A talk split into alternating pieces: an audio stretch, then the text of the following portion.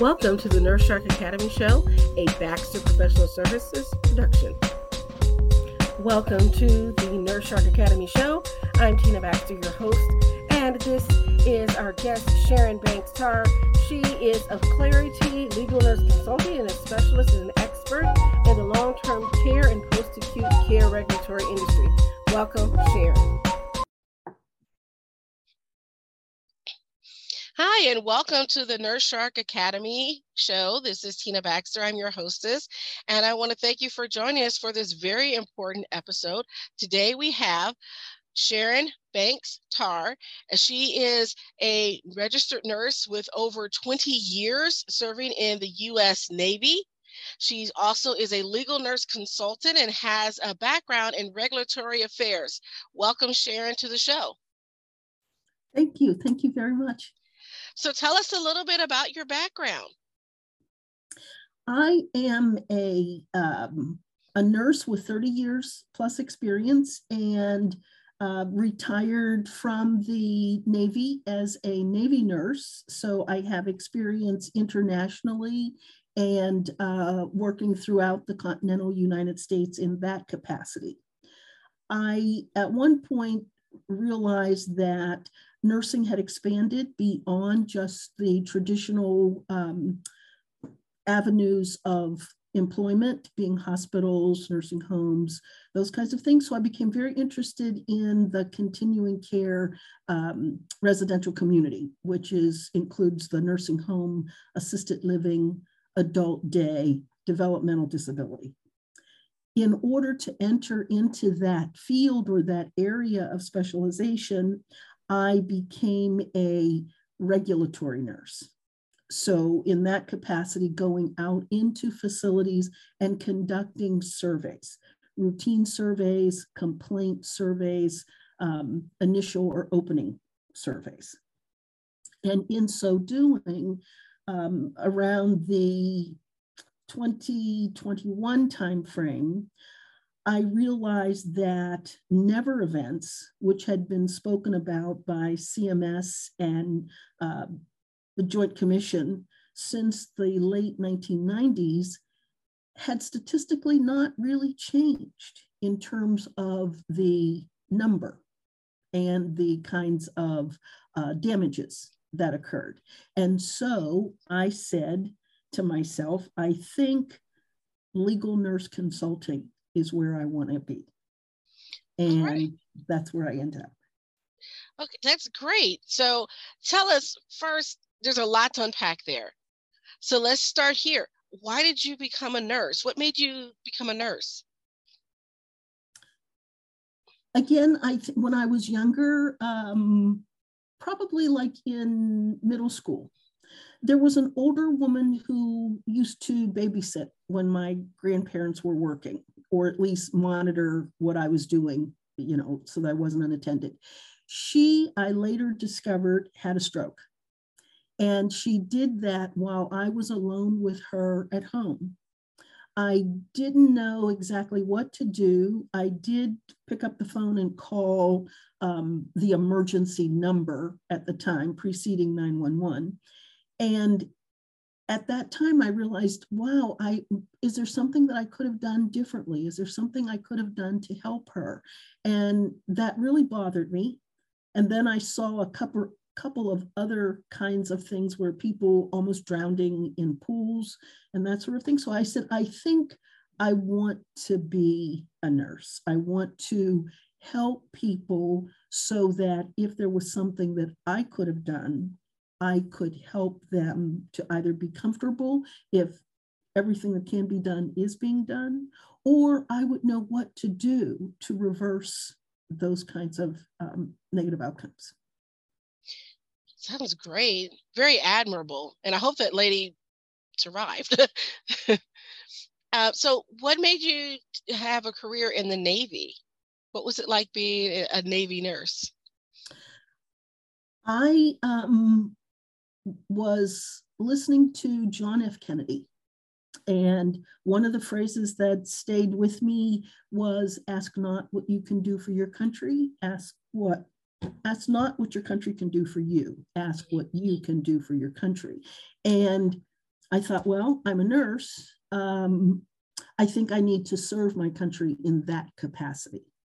And as a nurse, it doesn't matter where you are. Like I spent some time um, in tours overseas. I also spent some time on the hospital ship, United States hospital ship Comfort.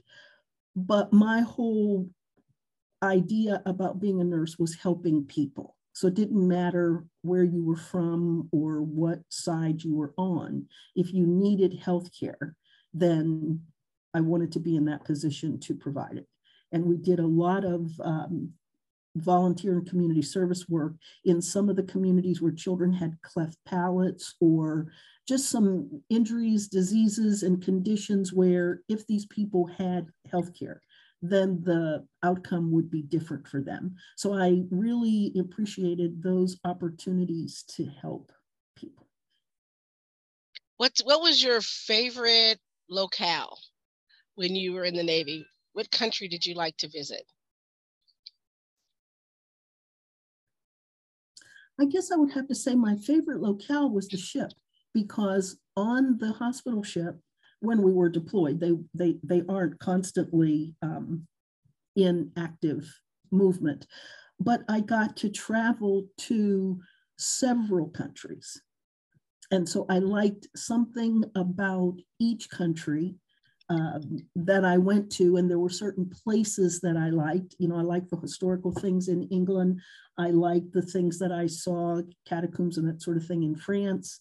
Um, I liked uh, Victoria's Peak, you know, go just around the world traveling and actually being able to say, I've seen these things for myself. That sounds great. And, and I certainly know that uh, there are a lot of nurses out there that like to travel and maybe maybe for pleasure, but maybe for work. And this is one way that you can do that by serving your country. So I want to thank you for your service. Thank you. So you transitioned from being a Navy nurse and uh, working in the Navy to a regulatory nurse. And you sort of talked a little bit about how that happened, but what drew you to the field of regulatory nursing? Uh, again, I was hearing about more so than actually knowing anybody, but I was hearing about things that were happening to people in assisted living in nursing homes. And just from a nurse practice perspective, I would I would often question myself as to why did these things happen and what was the backstory for you know you get to see something in the news. The newspaper says that this person wasn't fed or that they fell and that's where they um, had a terrible experience or they were injured or died.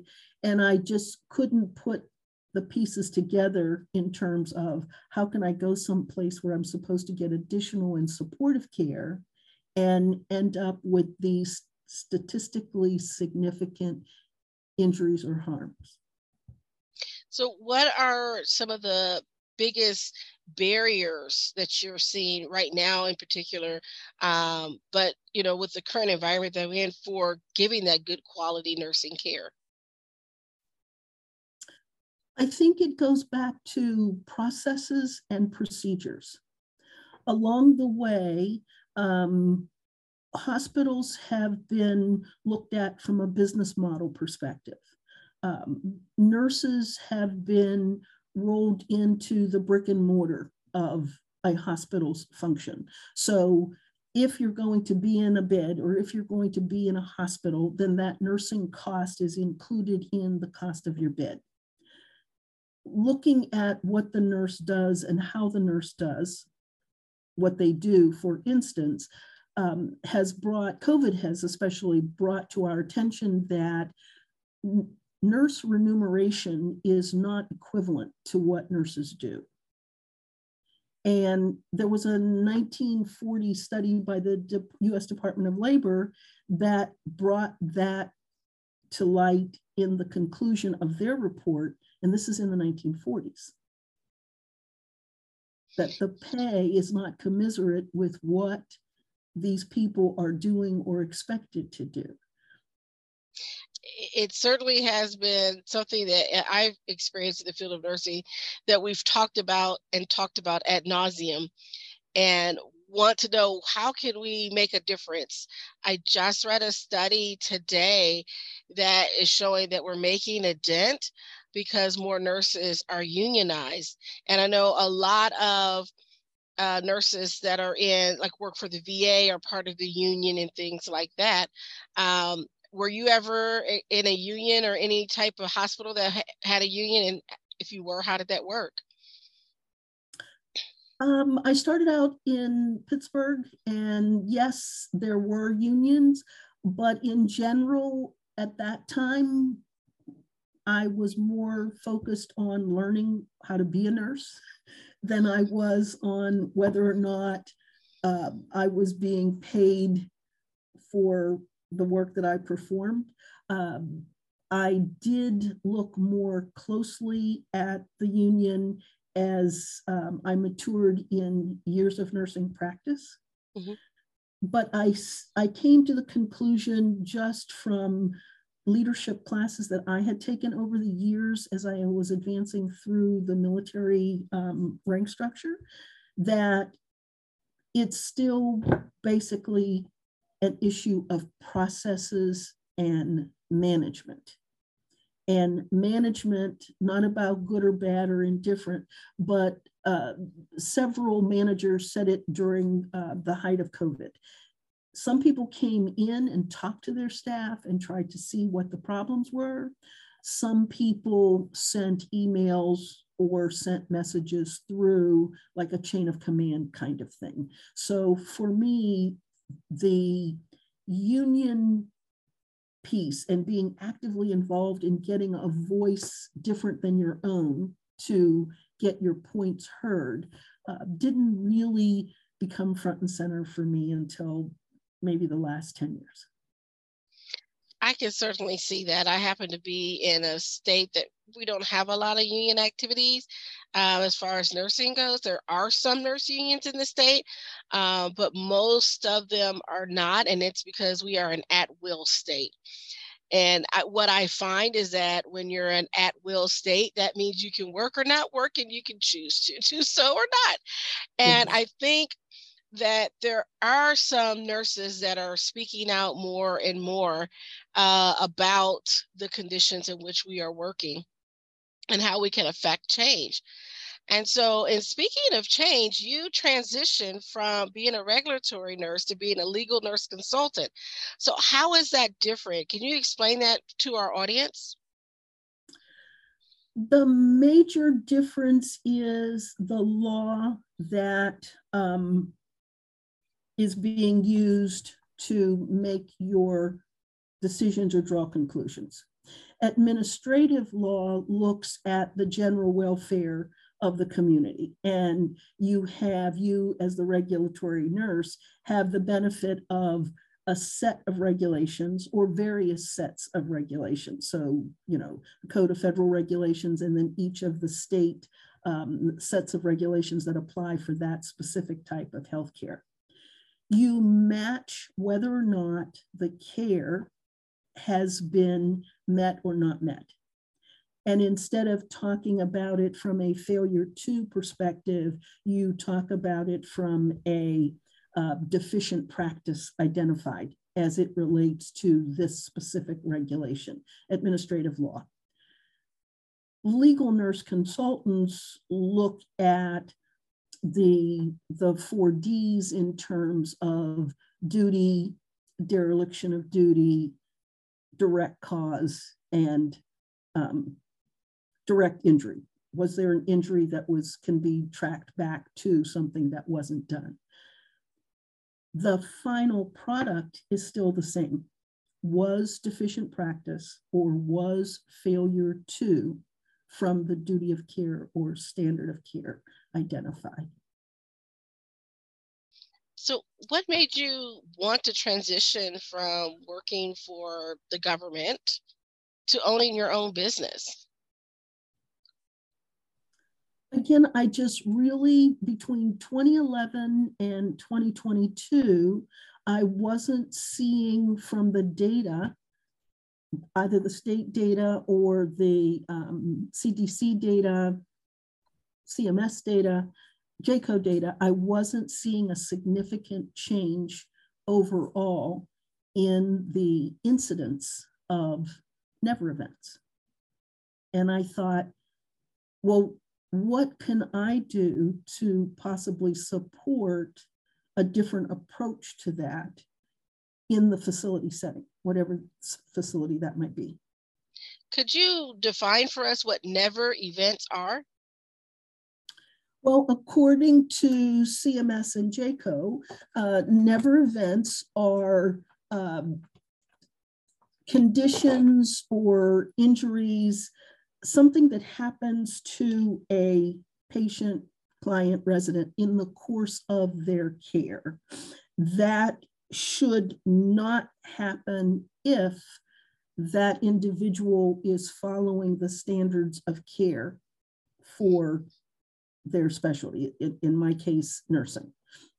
So you're saying things like pressure ulcers and falls? Pressure ulcers, falls, elopement, um, sexual, physical, verbal, mental abuse. Um, there's a category that expands and contracts in terms of 28 to 75 different things that should not happen. The categories in and of themselves um, had been six up until last year and have been expanded to seven. And those seven categories are uh, surgical product or device, patient protection, care management, environment, criminal, and now radiological. So, and under each of those categories, then uh, comes the provider preventable conditions, uh, healthcare acquired conditions, and any other uh, preventable condition, which is determined by that record review, interview, observation process. I see. I see. And so, uh, how long have you been in business for yourself? Two years. Two years. So, do you have any advice for a nurse that's looking to start out her own business, his or her own business? I do. And one of those things is there are outstanding resources available to you. I would recommend taking advantage of those opportunities. Um, myself, for instance, the writing is the same but different. From a regulatory perspective, does this or does this not match or line up with the regulatory requirement? So, are people receiving three meals a day and snacks? And if they're not, you identify what period of day they didn't. You're doing this observation and this kind of review often over a week period of time, you know, seven day period of time or five day period of time. And you document the specific times and days that this or that activity did not occur. From a legal nurse consultant perspective, each attorney has their own um, work product idea that they want. And so it's not necessarily a standard that no matter what state you're in, what country you're in, this is how you're going to write it. The uh, deficiencies are, or the failure to statements are going to be written on the left side of the page, and your evidence that supports that is on the right hand side of the page. No extras, no frills, just the data. Whereas I find with legal nurse consulting, there's a chron- there's a behind the scenes chronology perspective, and there's the expert witness perspective. And it adds another exciting dimension to that whole communicating to um, your client what it is that they need to get um, to get the cases won or settled. Um, it's it's nuanced difference, but if you don't learn about it, then you don't know about it. So I would say that it's important to take advantage of some of those resources that are out there. Great. Now, a little bit of a shift. What are your biggest goals for 2023? goal number one is to have work with clients so that I'm really helping people, helping clients, residents, uh, patients to not be harmed because of the duty of care not being met. And then the other piece of that is I still have this uh, desire to participate in reducing the statistical data that says never events are still occurring and they're still occurring uh, frequently enough that they're still on the, uh, the front uh, observation and review um, perspective of government and civil criminal um, activities. Thank you. All right. Well, this is about to wrap up our time together. But lastly, is there any way or how would you like uh, listeners to be able to contact you should they need your services as a legal nurse consultant or have questions about the regulatory process? My website is www.claritylegalnurseconsulting.com. Great, thank you.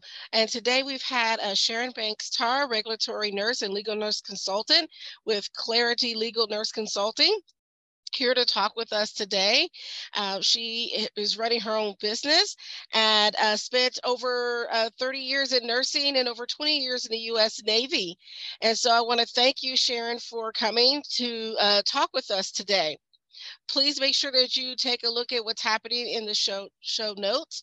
And also, um, I just want to add that uh, uh, the Nurse Shark Academy, we are available to also assist you with uh, building and launching your own business. We are experts in nursing and experts in business. We'll see you again next time. Thank you.